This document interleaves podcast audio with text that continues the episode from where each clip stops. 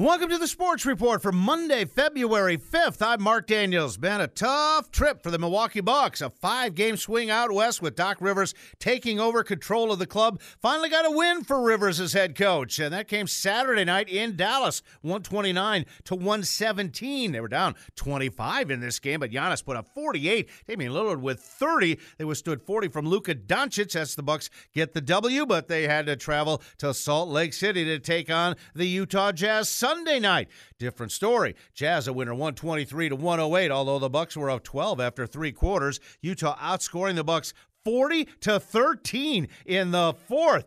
Head coach Doc Rivers says Giannis did his thing with 33 points and 13 assists, but Damian Lillard just 12 on 5 of 18 shooting. Both those players were listed on the injury report before the game. Giannis with a sore knee, Lillard with a bum ankle, but he says that wasn't the factor, nor was the fact that he may have had a tired team. No, we think he's okay, but he was he was struggling all game with the ankle. Um, I swear there were times I was just going to take him out uh, even in the first half. Even, but it, his presence was helpful.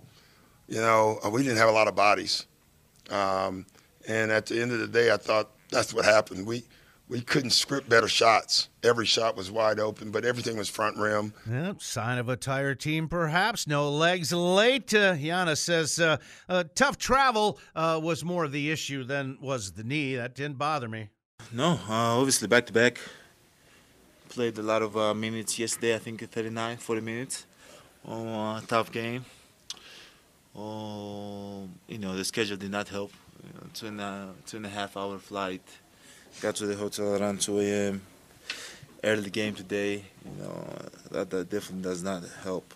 Bucks now 33 and 17. One more on the road trip that will be in Phoenix on Tuesday night.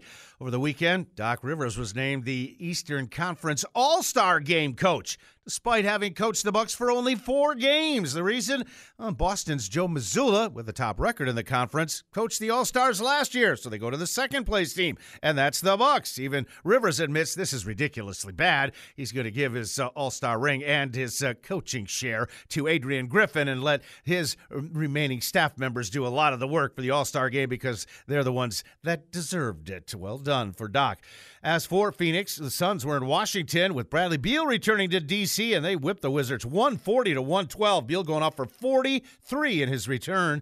Orlando beat Detroit 111 to 99. Boston gets 34 from Jayson Tatum. Celtics whip Memphis 131 91.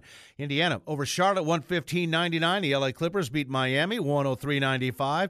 Anthony Edwards put up 32 as Minnesota knocked off Houston 111 to 90. Oklahoma City needed two overtimes to beat Toronto 135 127, and the Denver Nuggets knocked off the Portland Trailblazers 112 to 103 to college basketball. Big showdown in the Big Ten on Sunday at the Kohl Center in Madison as second ranked Purdue took on number six Wisconsin, and the Boilermakers come away with a 75 to 69 victory. Zach Edey, the player of the year, 18 points, 13 rebounds, one of four in double figures for Purdue. Tyler Wahl led the Badgers with 20, but Wahl says we just didn't match uh, Purdue's toughness in this one. I mean, they got a bunch of offensive rebounds, and that ended up to a lot of either points or fouls or a whole lot of bad things. But you got to give them credit. They're physical. They crash the glass on every free throw, every shot. They got certain guys coming in there, and we just didn't match the physicality or check them um, as much as we needed to today. AJ Storr added 14 for the Badgers, but Purdue's now 22 and 2. Two losses in the Big Ten. The Badgers dropped to 16 and 6, 8 and 3 in the conference. Still second place, but head coach Greg Gard says that's a hard lesson against the Big Ten's best. If you want to be at the highest level, you want to play championship basketball, you have to be on point, and you can't get away with. You can't against some teams. You know, you can get away with shot selection. You can get away with being loose with the ball. You can get away with not defensive rebounding well enough, and that's the you know the challenge. This group is like, hey, now we know what we need to get better at. Elsewhere in the Big Ten, number 14, Illinois survived against Nebraska, winning 87 84 in overtime. 12th ranked Arizona beat at Stanford 82 71. On Saturday, 9th ranked Marquette dominated Georgetown in Washington 91 57. Kam Jones with 31. Golden Eagles 17 and 5, 8 and 3, running second in the Big East behind only top ranked Connecticut. In the NACC, Dominican at St. Norbert's nine game winning streak 71 64. Green Knights 18 and 4, still sharing the conference lead at 13 2. Marian defeated Lakeland 96 to 90. Women's college hoops. Cleveland State defeated the Green Bay Phoenix in Ohio Saturday 86 63. A big fourth quarter for the Vikings. They outscored them 28 to 12, uh, despite a career high 30 from Natalie McNeil.